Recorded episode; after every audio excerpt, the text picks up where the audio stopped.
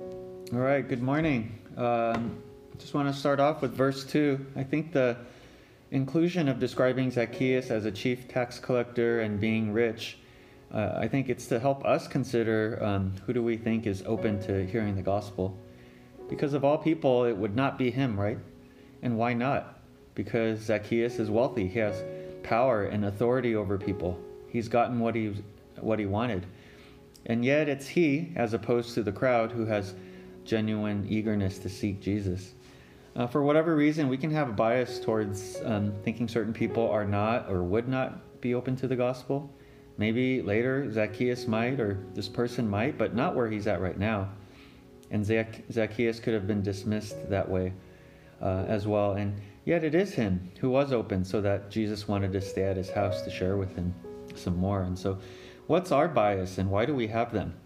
I think the past two days, DT on Jesus seeing the world as a harvest and as sheep without a shepherd, should get us to reset to see that every person out there might be open to the gospel, rich or poor, young or old, domestic or international.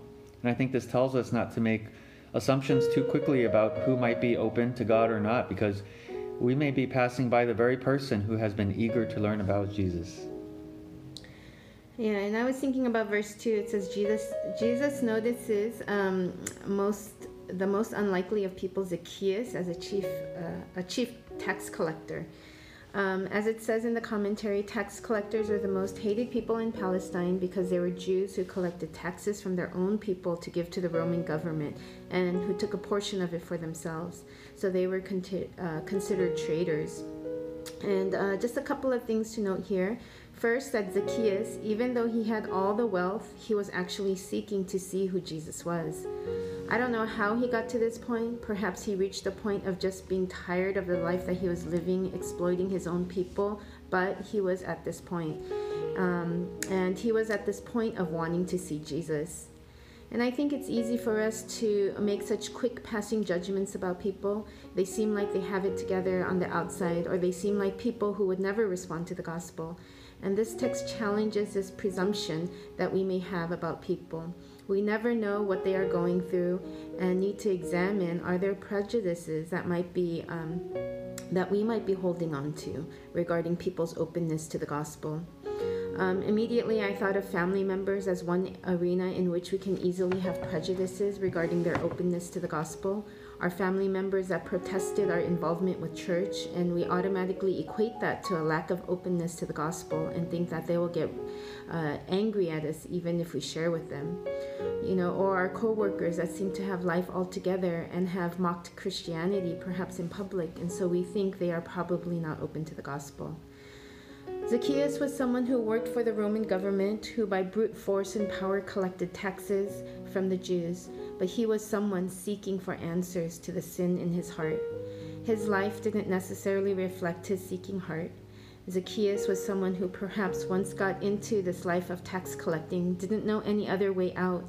And I think this is probably our story. We started on a trajectory of life, didn't know any other way out until someone came to us with the gospel to teach us and show us. The second thing that I wanted to note is that Jesus sought Zacchaeus. In verse 1, it says, He entered Jericho and was passing through. And I just love this aspect of Jesus that often it's as he's passing through that he has such a heart to notice people. He sees Zacchaeus, and like yesterday's DT, um, he sees him as sheep without a shepherd. And so he has compassion on him. He goes to the tree that Zacchaeus is up and he looks up and he makes that personal connection with him. Um, first, Jesus calls him by name. He says Zacchaeus, and then he goes on to say that he must stay at his house today. The fact that Jesus, this religious leader, um, would notice him, call him by name, and then not rebuke and get angry with him and want to distance himself, but rather say say that he needs to be stay at his house today, must have really impacted him. This pious person doesn't shun me, but instead moves towards me and wants to relate to me. And there is such power in authentic in authentically and genuinely moving towards that one person. It does something to a person's heart. And I was just thinking about um, the 2021 church planting as we're going out to these Ivy League private schools. You know, no matter what these college students have, inco- uh, have accomplished in life, whether it's a Harvard or Yale acceptance or MIT acceptance, we can't let prejudices keep us from going to them with the gospel. What people need to know is that they are noticed, called by name to come to Jesus.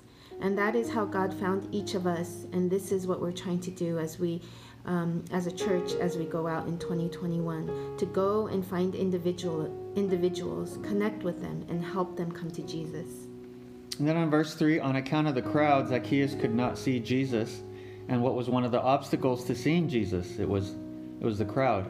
Now I don't want to bash on the crowd too much because the crowd is just being like a crowd. I do want us to think about if there are ways we might be a hindrance from people to see Jesus. And here I just want to address things like our character, our lack of zeal, our giving into the flesh. I mean, if we're lazy, if we always procrastinate, if we give into our addictions, we have idols and other things that compete for our attention, that might be a hindrance from people seeing who Jesus is through us. I know that we'll always have things that we're struggling over, but let's at least actively struggle to lay aside every weight and sin which clings so closely, as it says in Hebrews 12. So then, the times that we spend in the Word of God, that we read every day, messages we hear our time, in our times of prayer, let's go through those times with a lot of anticipation, knowing that we are the ones God wants to send into the harvest field to share the gospel with other people. From verses 8 and 9, um, I made note of what caused Jesus to say, Salvation has come to this house. And it was Zacchaeus' commitment to give half of his goods to the poor and to restore to anyone fourfold what he defrauded them. So, in other words, what gives evidence to salvation is what Jesus commits to. His commitment demonstrates that he has changed allegiance, he has changed who and what he is going to make his life about. Before it was money, and that's why he got into the tax collecting business in the first place. But now it has changed, and so Jesus declares salvation has come to Zacchaeus.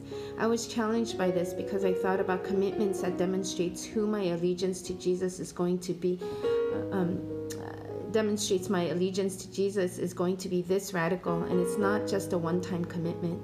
Having Jesus as my Lord is going to mean daily commitments and decisions that really go so counter to the ways of this world. For those of us who struggled with money, this is going to come up here and there still, and we are going to have to make fresh commitments regarding this. When I got my first paycheck out of college, I thought, man, so much is taken away on taxes, and then I'm supposed to tithe on the gross that I receive. Felt like, wow, a lot of it is going to the government and to church. We struggled through that, and now it's not a negotiable to tithe on our salary. But I would say the older we get, the more expendable income we have, the more we need to be careful and vigilant about this area of our lives. As we get older, our salaries hopefully increase and don't decrease. Our homes get larger as we have kids and need space for them, or we get nicer, more reliable cars. And we need to be careful that we don't allow the slow encroachment of money into our hearts because it will cause our hearts to cool towards God. Let's keep making fresh commitments to God, especially in the area of money, to draw some strong boundaries in our lives to say how I'm not going to upgrade just because I can.